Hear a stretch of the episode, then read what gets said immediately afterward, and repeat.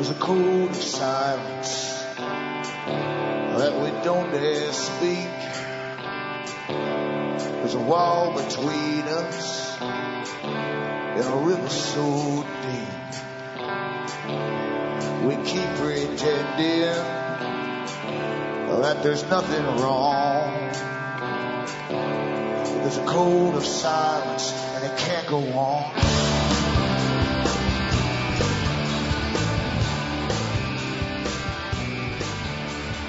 Hi folks, I'm Alan Watt and this is Cutting Through the Matrix on the 10th of June 2013. Newcomers, please look into cuttingthroughthematrix.com website and help yourself to the audios there for free download where you go through the system that we're born into, the one we take for granted because everyone else does too, your parents did before you.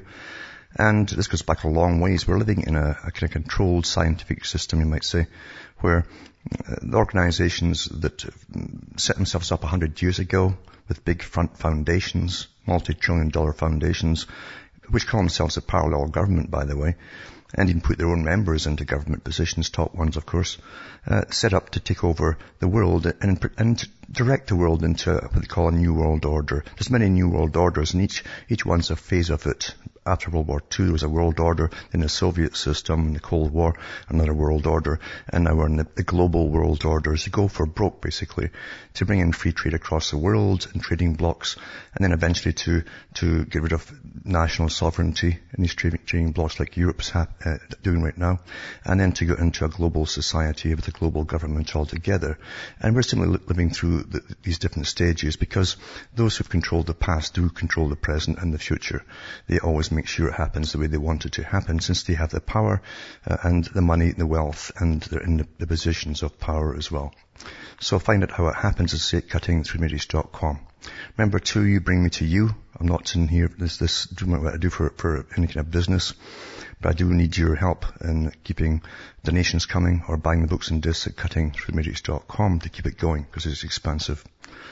And, um, Facts are hard to, to swallow at times because most folk, when they realize they've been conned most of their life, uh, tend to think into the paranormal, it must be paranormal or something, or ETs or whatever, because people aren't bright enough to pull over my eyes.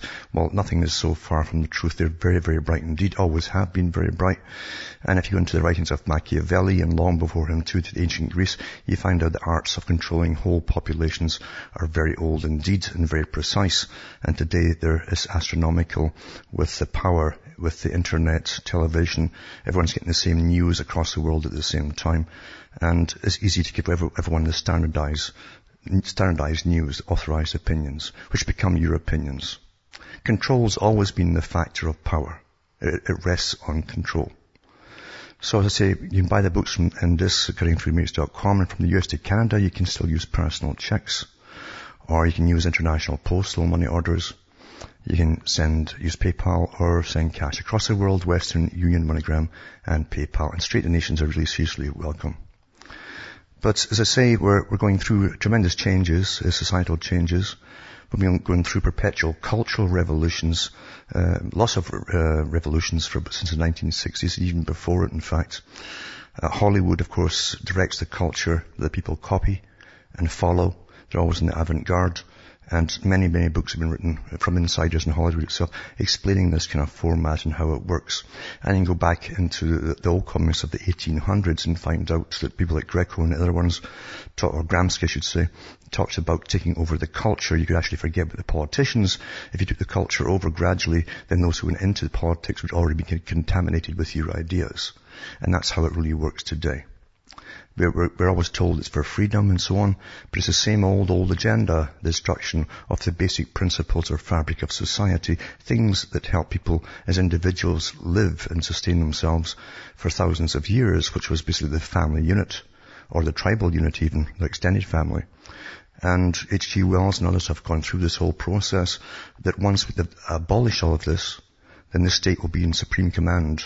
And when they come for you, there's no one to stand up on your behalf, just yourself. Back with more after this.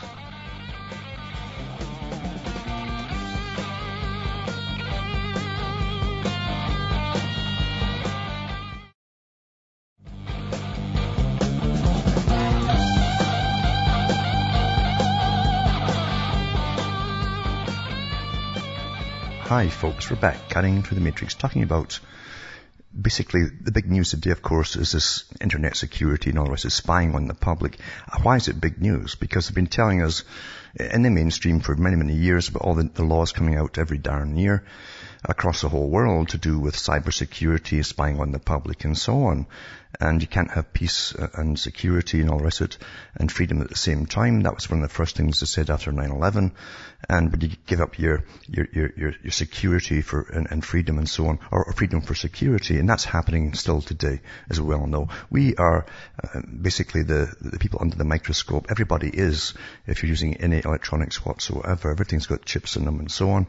And back in the 90s, in fact, before 9-11 happened, the US and Canada passed a law stating that every device had to have a, a, chip in it that was accessible by, every communications device, including your phones, a, a chip accessible by security agencies. So it's a, I don't understand why they're, they're making this suddenly news today. It really is odd or something else is going on, obviously. Or else it's just getting us more and more familiar with the idea that there is no privacy at all. A lot of folk already accept that.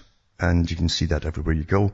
Even supermarkets are asked for data when they're applying for cars. There's a whole queue of people behind them and they spout off all their personal information in front of you. It's astonishing what's happened today. And that's normalization as we adapt into the new system. Young folk think it's all quite natural because all their peer group are, are, using the same apps and so on they're using, and they think nothing at all but sharing all their personal stuff. It's encouraged at school too. So, what can you say? Anyway, it's the National Security Agency and the FBI are tapping directly into central servers of nine leading US internet companies, extracting audio and video chats, photographs, emails, documents, and connection logs that enable the analysts to track foreign targets, according to top secret documents obtained by the Washington Post. Now, we've had many, many, many articles, as I say, and we've read them even on the air here in the past years to do with uh, them, them spying on people at home as well within their own countries. And they're talking about PRISM like it's a brand new thing. They like to give us, give us new names that we can get really run away with and, and, and prattle about. PRISM it's a new one, right?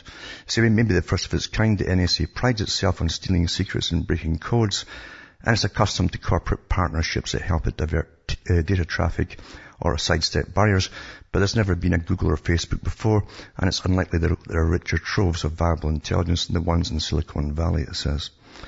And um, this is uh, equally unusual in the way that the NSA extracts what it wants according to document collection directly from the servers of those US service providers, Microsoft, Yahoo, Google, Facebook, uh, Paltalk, AOL, Skype, YouTube, and Apple. London's Guardian newspaper reported Friday that GCHQ, Britain's equivalent of the NSA, has also been secretly gathering intelligence from the same internet companies through an operation set up by the NSA. The NSA in Britain and, the, and all the other British Commonwealth countries have, have had a, complete integration since about the 1960s, folks. And it's never changed. They, they had, they, even before, in fact, back in the 60s, in fact, they had operations, operating stations across the whole world, in Pacific Islands and everything, and relay transfer systems, massive antenna arrays and so on, across the whole planet. And it's worse today. Anyway, getting back to this document, it says, according to documents obtained by The Guardian, PRISM would appear to allow GCHQ to, to circumvent the formal legal processes required in Britain to seek personal material such as emails, photos and videos. When's that ever stopped them? Huh? And it says PRISM was launched from the ashes of President George Bush's secret program of warrantless domestic surveillance in 2007 after news media disclosures and lawsuits in the Foreign Intelligence Surveillance Court forced the president to look for a new authority. Congress obliged with the, Protect America Act in 2007, very Orwellian, eh, Protect America, and the FISA, F-I-S-A Amendments Act of 2008, which immunized private companies that cooperate voluntarily with the U.S. intelligence collection. Prism recruited its first partner, Microsoft. That's why they created Microsoft, by the way, and began six years of rapidly growing data collection beneath the surface of a rolling national debate on surveillance and privacy. Late last year, when critics in Congress sought uh, changes in the FISA Amendments Act, the only lawmakers who knew about PRISM were bound by oaths of office to hold their tongues. The court-approved program is focused on foreign communications traffic, which often flows through U.S. servers, even when sent from one overseas location to another. Between 2004 and 7, Bush administration lawyers persuaded federal FISA judges to issue surveillance orders in a fundamentally new form. Until the government, until then the government had to show probable cause that a particular target and facility were both connected to terrorism or espionage. And four new orders which remain classified. The court defined massive data sets as facilities and agreed to certify periodically that the government had reasonable procedures in place to minimize collection of US persons' uh, data without a warrant. So it goes on and on and on. And I really wonder what all this fuss is about because there's nothing new in this at all. And they keep adding more and more laws to give themselves more and more rights at the government level and the agencies level. Apart from that, I don't think any single country can possibly uh, keep anything secret at all with, with information age and with, the, with the, the abilities of every country to hack another. So therefore, they're all in it together. That that's what they would naturally do. We'd compromise and come to agreements to share everything. And that's what you have today at the top. And also too, the, the, main reason it's all coming out at the moment is because Edward Snowden came out. Apparently he leaked the information about the PRISM. And it says here that um, the ex-CIA employees said he acted to protect basic liberties for people around the world by leaking the documents. Uh, Snowden 29 was revealed as the source of the leaks at his own request by the UK's Guardian newspaper. Mr. Snowden, who says he has fled to Hong Kong, said he had an obligation to help free people from oppression. It emerged last week the US agency for gathering millions of phone records and monitoring internet data. Everyone's getting monitored. Even if you're doing nothing at all except prattling, they've got it all and they keep it forever.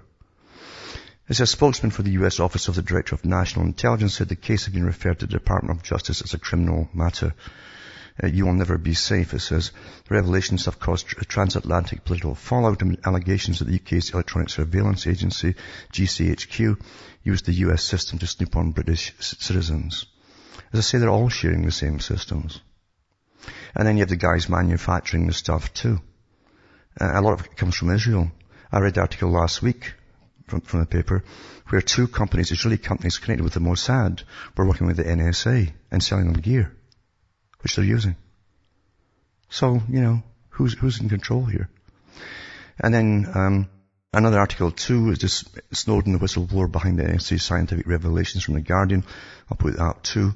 And then another one to do with, um, uh, what's happening even in Canada. Canada is quite interesting at the moment because there's some stuff coming out in Canada. Uh, and this is from the Toronto Star and it says there is no border. Uh, the way telecommunications traffic is routed in North America, the fact of the matter is about 90% of Canadian traffic, no one really knows the exact number, of course they do, is routed through the United States. It's mostly an economic issue rather than a security issue at a baseline level. When the telecom carriers and wireless service providers steer their traffic, they look for the cheapest possible route to transfer data between them. Internet exchange points are critical, but this is where tra- traffic is passed between the companies, and we only have two internet exchange points in Canada. There's one in Vancouver and one in Toronto. As a consequence, even an email sent within the city of Toronto most likely would transit to Chicago before being routed back to Toronto. And that's simply a matter of economics to say, which is not true at all because I've read through the, the, the, the NAFTA ongoing deals that they made, and they talked about complete, utter sharing of all data on Canadian citizens with the US and the NSA. That was a few years ago. So there's, a, there's also the spying purpose as well, not just economics at all. It says, but, but security enters into it in a number of ways. It's well uh, known now before the revelations came to light going back to Mark Klein whistleblower case in 2006, that the NSA had set up special eavesdropping facilities and equipment in major area exchange points in the US. At least two were brought up by Mark Klein, which led to lawsuits by the Electronic Frontier Foundation against Verizon AT&T. These lawsuits were later dismissed when President George Bush gave these companies retroactive immunity in 2008 from liabilities for essentially violating their own terms of service and participating in, at that time, extrajudicial surveillance. The other component of the borderless nature of all this is that what happened in Canada, is a national security agency in the United States, and Canada's counterpart called the Communication Security Establishment Canada, eh, eh, CSEC. As the CSEC happens to be building a $900 million new complex right next to CSIS headquarters in Ottawa. That's Canadian uh, Security Intelligence Service. Interesting too, there's another article I put up tonight too, that the oversee group, the overseer group for the CSIS, the watchdogs for them, the head guy ran off with millions of dollars down to Venezuela about two weeks ago. And they arrested him down there. This is your security system. Anyway, it says here it's massive, this new building, $900 million complex. It says I was at a CSIS a month ago and a half ago and glanced at the window and looked to be an, an airport terminal being built. Now most Canadians have never heard of CSEC. It operates under the Department of Defense until recently when it became its own federal agency. Oversight of CSEC is really thin compared to even the oversight that takes place at the NSA. There's one retired judge with staff that issue an annual review and in all the years they've been doing reviews, they've never once found a single problem with CSEC. Of course, CSEC is restricted, prohibited from collecting data on Canadians as a primary focus, but allowed to collect information that includes Canadians in the communications where they're targeting foreign personnel. It's just important to understand that CSEC and the NSA have a long-standing historical relationship. They're essentially twinned agencies, twinned agencies. CSEC operates very much in conjunction and coordination with the National Security Agency. Some have speculated that the reason that these two agencies, in fact the reason that all the five eyes as they're called, which is New Zealand, Australia, the UK and the US and Canada, operate in this manner so they can evade domestic laws that prohibit them from collecting communication on domestic citizens. In other words, they share the stuff they're picking up by eavesdropping on each other with the primary target. Back with more after this.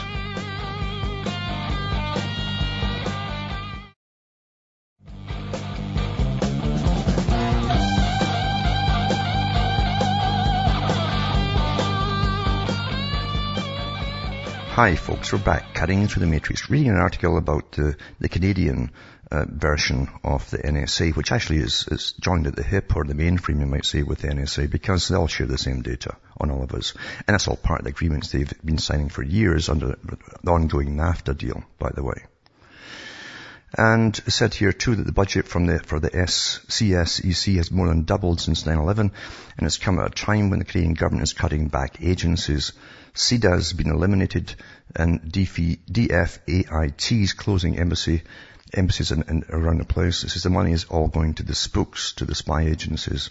The key thing is here, Canadians should demand greater accountability. To be absolutely clear, we need defense and intelligence. The world's dangerous and so on. It's not a question of that. It's a question of basic checks and balances in a liberal democracy. It's a question of pre- preventing the abuse and concentration of power. Well, they've had the concentration forever of power here. It says as old as and ancient as Greece, Alexander de Tocqueville, uh, Publius, and the founding fathers of the United States, and we're losing sight of that in the headlong rush to secure cyberspace. Uh, and it's also too to do with big, big money. That's what it's up to do about, folks, too. Big money. Who gets the deals? Remember, knowledge is power, and those who can listen on and everybody else has got an awful lot of power. And blackmailable power as well, by the way. Of course it has. And don't think they're not using that. Also too, one of the, the key pins in Britain to do with global warming and so on, one of the big alarmists is Tim Yeo. And it says that Tim Yeo now is to step aside amid an investigation into lobbying allegations. And it says here that um, the senior Tory MP Tim Yeo will stand down Tuesday as chairman of the influential Commons Committee amid allegations he used his position to help business clients. Mr. Yeo, a former minister, said he would tell colleagues on the Energy and Climate Change Committee that he was stepping aside temporarily while the claims are investigated. His announcements came uh, hours after Labour said it was difficult to see how he can continue until the inquiry is completed. His move follows secret filming by undercover newspaper reporters posing as reps of a fictitious energy firm. The MP appears to suggest he coached a businessman to say to his committee and to talk uh, of his close relationship to key players in the energy markets. Mr. Yeo strongly denies the claims and was referred himself to the Parliamentary Standards Commissioner, Kathryn Hudson. He said he was stepping down solely to ensure the smooth running of the committee during the next few weeks. And what, what, what he basically said was he, he, would, he, would, he would lobby in private for them. This is what it turns out to be. But, uh, you know, this is what government's all about, folks. Forget all the dramas you watch on TV. Remember, everything you watch on television is propaganda, especially fiction. It's always been that way. When you look at the old plays they put on in theatres in the 1800s in Britain, uh, most of them were to do with war across, across over there somewhere, uh, and fighting what they called fuzzy wuzzies in Africa. I'm not, not kidding, that's what they, they did. Uh, and the brave man going off, it was generally a, a, a captain or whatever, an officer class. And, and that's all propaganda to get guys enthusiastic to join up and go off and be part of the empire. And then once uh, television came in or movies came in, they went to town right away, uh, making stacks and stacks of propaganda movies for World War One and Two and on and on it went to the present time. But remember too that Jacques uh, Ellul, who's a philosopher, he's dead now, but he, he also said the same thing. He says that everything on television, especially to do with police, dramas, and uh, medical dramas, we get really into the, how, how upright these doctors are and how the conscience is all complete propaganda. Same with when you see something about governments and how they're, they're worrying about pressing things and they're all working hard to save the country. Propaganda, folks. Governments attract one type of people down through the ages and it's a psychopath. Because that's where the big, big money is, the honeypot. And every politician knows very, very quickly, even when they're starting to do charitable works, that's how they get up through these different charitable organizations into politics. They're vetted the whole way to see the, the right stuff, you see, and keep their mouth shut at the right time. And they know that, that uh, once they get into politics, they'll be lobbied like crazy. They'll be well paid off once they, they leave politics. And, I, and if they stay in for five years, they get a, they get a lifelong pension. Not bad, eh? And if they get near the top, they can start uh, getting their, their books ghostwritten for them, and, and they'll get millions of dollars in advance, depending on how much they did for the big boys that run the world financially. That's how the world really is. It's all power. It's all to do with power. There's no statesman anymore. This, is gone long ago. And even Carroll Quigley talked about that, and he was all for this new system with the, with the, the Royal Institute of International Affairs, Council on Foreign Relations. He was a historian. He said that, that the problem today, he says, is going to be a, a phase where the rising new middle classes, the ones that came up from the ground, who don't have the old school tie and the old wealth of the families, he says, they'll be the greediest people on earth. I even mentioned medicine as being one of the, the areas that we're flooding into. And he says it'll, it'll be so expensive no one can afford it eventually. Well, we're pretty well there. But he also said they'll be into the banking and all the different institutions that deal with money and, and we'll all end up bankrupt. So he was right in that, that aspect of it too. Power is, is what runs the world. And those who get a hold of power, believe you me, uh, will do anything to keep it. Anything at all to keep it. Most horrendous things too. Doesn't matter to them. Psychopaths have no conscience. And unfortunately, the ones who go into politics are, are, are generally very likable people. Because they're born actors. Born actors. They feel nothing. But they know how they're supposed to uh, respond, what you expect to see. They don't understand why, but it's not works on you. And done articles before about that too. Political Ponerology is a great book to read. Excellent book. Back with more after this.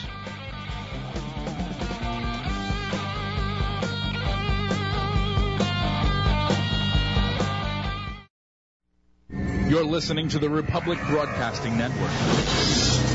Because you can handle the truth.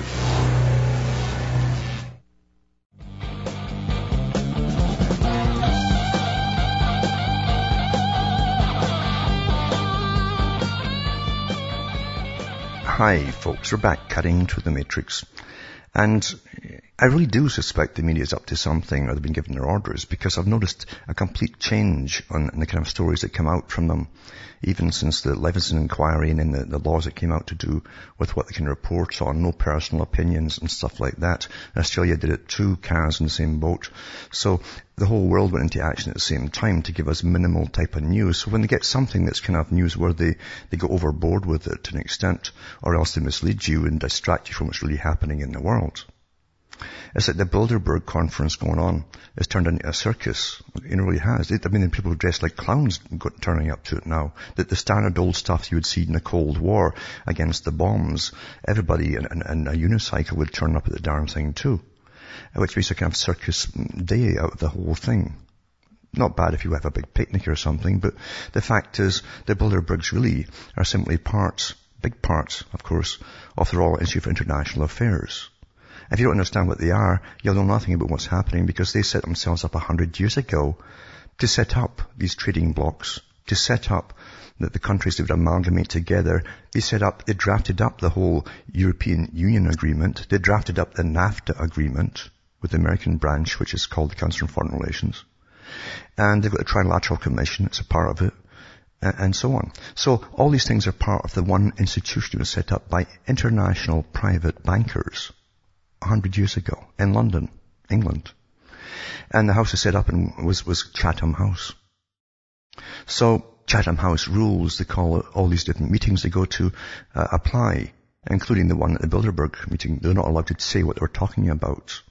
Now Chatham House also during World War II because already was, you see, the British Secret Service. Already was. Also the British Secret Service. And during World War II, it turned into the, the headquarters of the OSS. Which, at the end of the war, turned into the, to, to the MI6 and, and CIA for the US. And it still runs the world today.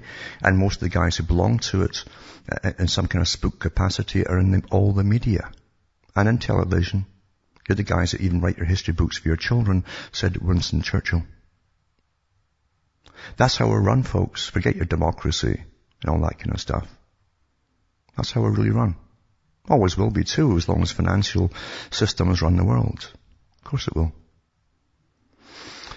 Now, this article here is interesting too because part of the Royal Institute of International Affairs deal 100 years ago was to get the world into wars. World wars, they said, were necessary to bring countries to their knees through debt and the loss of life and so on, destruction, to give up sovereignty. Then they would blend them into trading blocks under single governments for each block. And it's still going on today with the United Nations. They created the United Nations, the same group. But, but they're still going on with it today. Even when it's not, nothing works, they'll bankrupt everybody in the planet rather than give up with this, this incredible plan of theirs.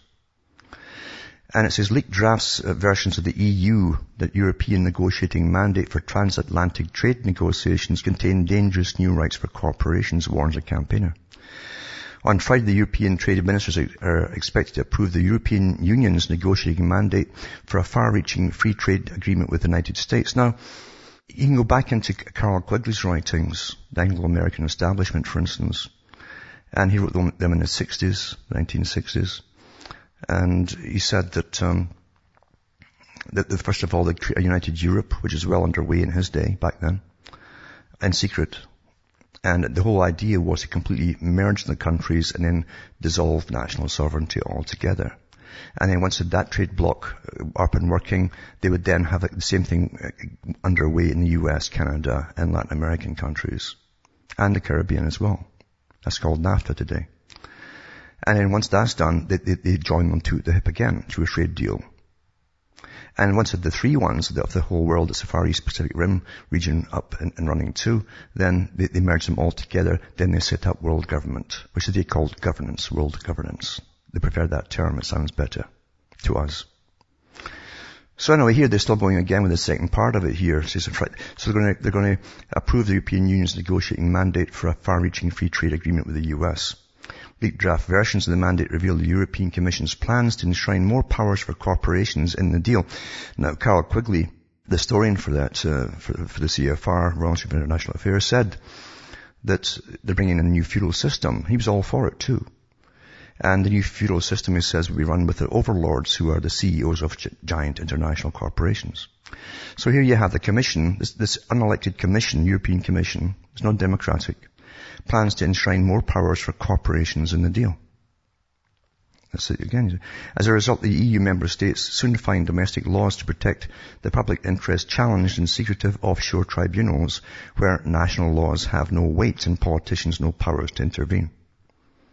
The Commission's proposal for investor-state dispute settlement under the proposed trade deal would enable American companies investing in our continent to skirt European courts and directly challenge EU governments at international tribunals whenever they find that laws in the area of public health, environment or social protection interfere with their profits. European companies investing abroad would have the same privilege in the US. Such far-reaching investor rights would bring a corporate litigation boom that has so far mainly affected developing countries to the US and Europe.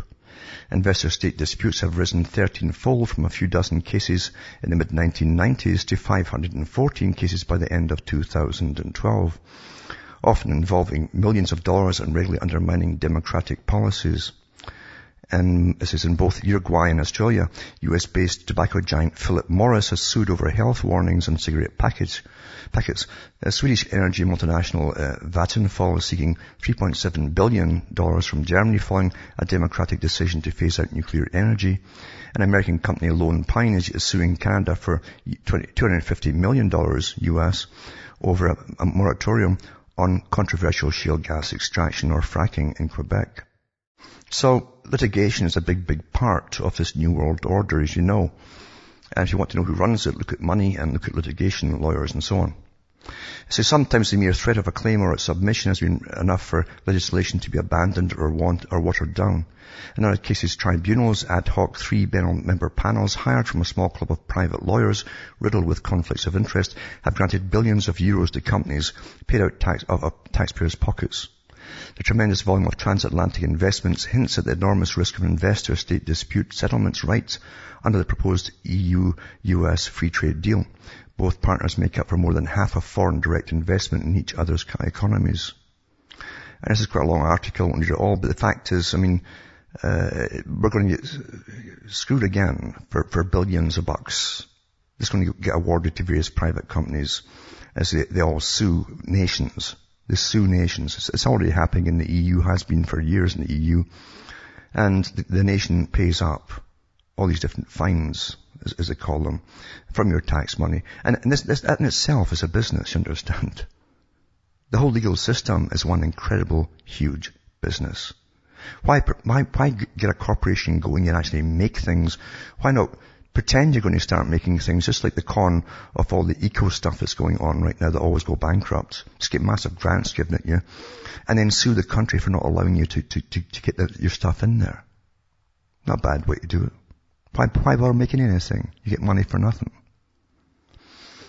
Now, in Latin America, there's been many articles coming out over the years about the drugs down there, of course. Massive drug trade in the world. And I can remember back in the, the 80s and 90s, there was articles in the mainstream papers in Canada talking about the fact that if the RCMP in Canada were clamped down on the banks uh, that were accepting drug money, they'd all collapse.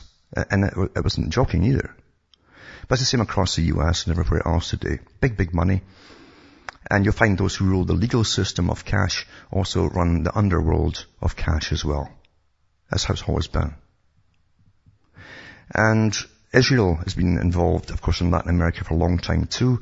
Different agents have been down there have mentioned the fact that they've met Mossad agents down in, in Colombia and places, and uh, special forces from different countries and so on. Every country's got their finger in the pie in big drug money. This is Israel and Colombia sign a free trade agreement. Interesting, eh? And it says uh, Israel and Colombia entered a free trade agreement Monday, the result of negotiations begun in 2011.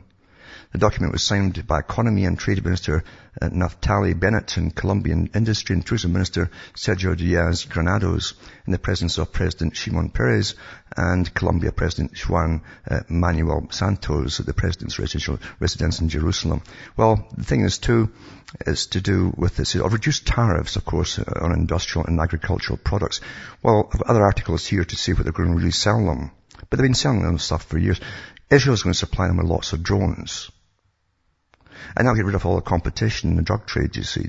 So the big boys that authorized drug traders can, can eliminate all the small guys planting stuff out in the boonies somewhere and, and so on and so on as they improve that area of, of course. Of course it is. That's of course what it, that's what it is. They've even had the, the Israeli Defense uh, Army uh, helicopters down there. Had them for years. There's lots of videos up there on YouTube about that. So everybody's got a finger in the pie as they pretend they're upright uh, and, and uh, conscientious and good standing and all the rest of it. Every single nation out there, folks, is involved in dirty dealings. That's how money is. And that's how it, it runs the world. Now Jordan War Games, it says Patriot batteries, F-16s and 4,500 US troops are now near the Syrian border. Multinational military exercise called Eager Lion has been launched in Jordan amid condemnation from neighboring Syria and its ally, Russia. The US brings Patriot missile batteries to the Syrian border, which could remain deployed afterwards. The exercise will last for 12 days, bringing together about 8,000 personnel from 19 countries, mostly Arabic, but also including the US and Europe, and the maneuvers will involve some 3,000 Jordanian and 500 British troops. It's being conducted to only 120 kilometers from the Jordan-Syrian border, aimed at training personnel for the possibility of the Syrian civil war spilling into neighboring countries. Russia has raised concerns over the deployment of US Patriot missiles, batteries and F-16 fighters jets to Jordan and says we have more than one stated our opinion on this. Foreign weapons are being pumped into an explosive region. The Russian Ministry, Foreign Ministry spokesman Alexander Lukashevich said last week. So they're not stopping with the Middle East and they won't until they've fulfilled every country and knocked them off the map that used to be independent, uh, that was drawn up by the PNAC group, the Project for New American Century. And, and in conjunction with Israel too, was the same list they had that they wanted the US to knock out back in the 90s. And we're still doing it. And this is interesting too, to an extent, if you like to just reinforce what you already know. But we know the big international corporations are, are just utter crooks, folks. And, I mean, you've got guys who clawed their way to the top. The good psychopathic types who end up as the top CEOs, remember. And backstabbing, doing whatever it takes to get to the top. And those guys never ever age. It doesn't, it doesn't wear off them the older they get, you know. That's the odd thing about it. Power is an amazing thing to these people who crave it. But you find that, as article says, not a drop Thames Water Corporation for the whole Greater London paid no corporation tax last year despite 549 million pounds profit and, and receiving 5 million pounds from the, the British Treasury, the taxpayer. The revenue soared to 1.8 billion pounds as it hiked bills of hard-pressed consumers by 6.7%. The chief executive, Martin Baggs, pocketed 724,000 pounds in pay and bonuses, and yet bills soared in a year. Hundreds saw their homes flooded by sewage. And it says, so, uh, the UK's biggest water company made the, the, the profits as it hiked bills by an inflation busting 6.7%. Understand that all these corporations were owned by the public at one time, technically held by the local councils on their behalf. And back in the 90s, they started to privatize them all. Uh, that's a standard thing. This is how the left wing and the right wing work together. During the 60s and 70s in Britain and 80s, you find that when, when the Labour guys came in, they, they would nationalise something had been sold off. And what they did by that was since the other side had run these things into the ground like the, the like the rails, the railway systems, uh, they'd run them into the ground without maintenance, then they, they use of taxpayers to nationalise it and then fund it back up to scratch. Then the next bunch would come back and they sell off again. So back and forth like a ping pong ball and the public never figured it out. It's the same thing with this going on too. You build up massive uh, systems, uh, your tax money pays for it all, you work out all the bugs in it, and then they, they, get, they sell it off for pennies to select important people.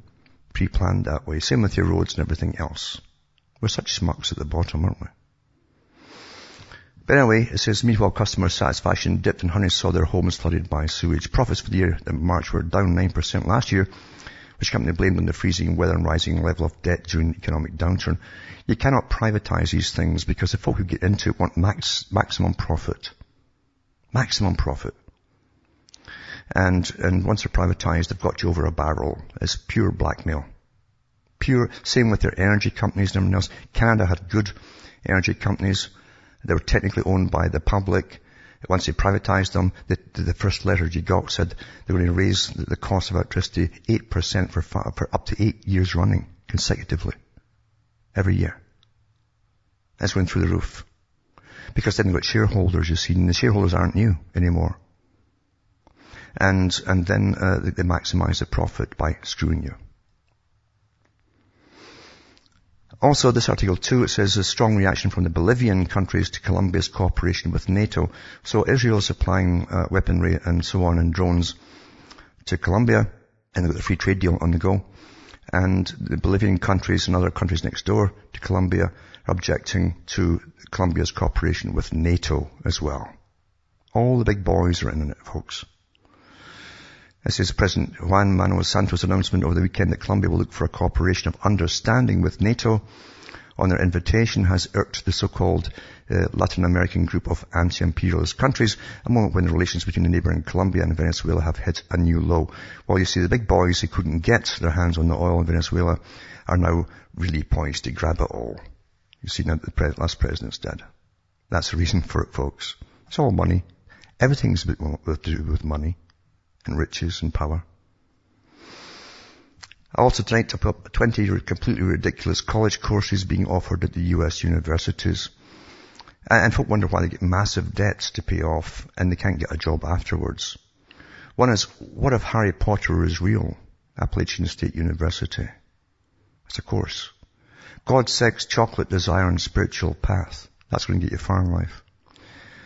Number three, uh, Gaga for Gaga, sex, gender, and identity. And then number four, Lady Gaga and the sociology of fame. Five, philosophy and Star Trek. Invented languages, uh, Klingon and beyond. The science of superheroes. Learning from YouTube. Arguing with Judge Judy. What's that tell you about the general public? None of them are going to end up as big bankers, are they? Studying economics. Back with more after this.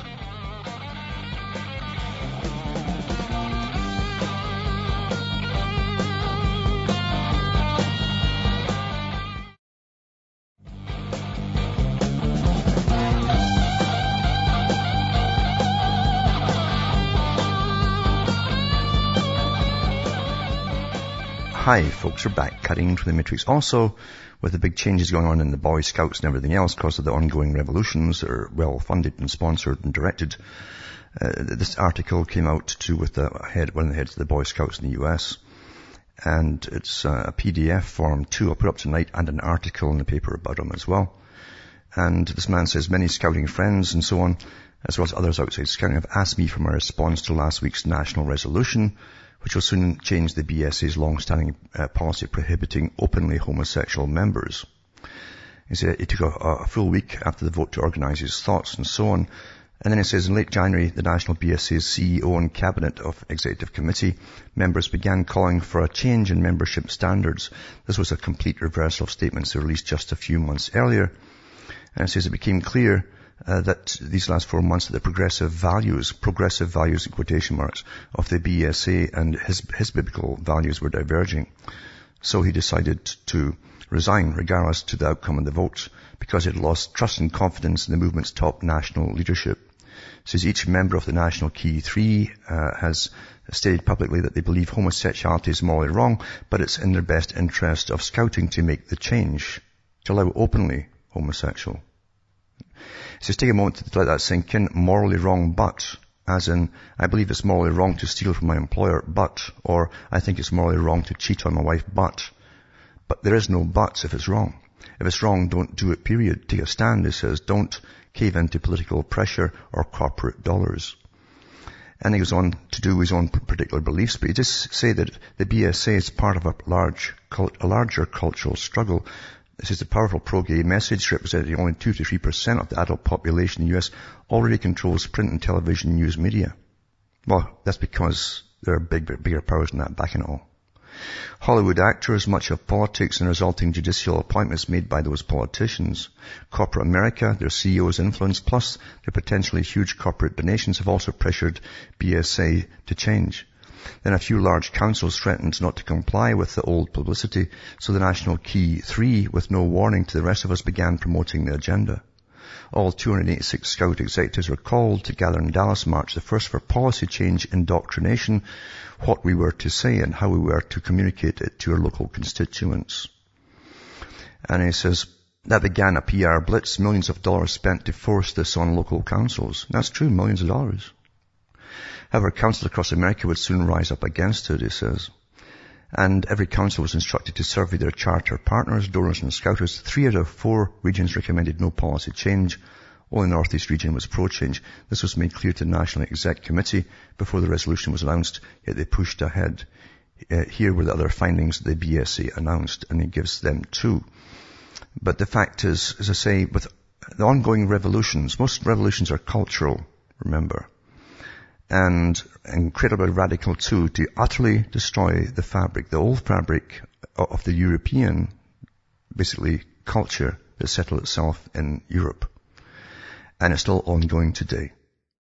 And it's quite easy to find the culprits behind it. I've gone through the Frankfurt School before, and the fact that they wrote so many articles and books and so on to try to destroy the existing culture that they were welcomed into, by the way, as they all fled out of Europe to the US and Britain.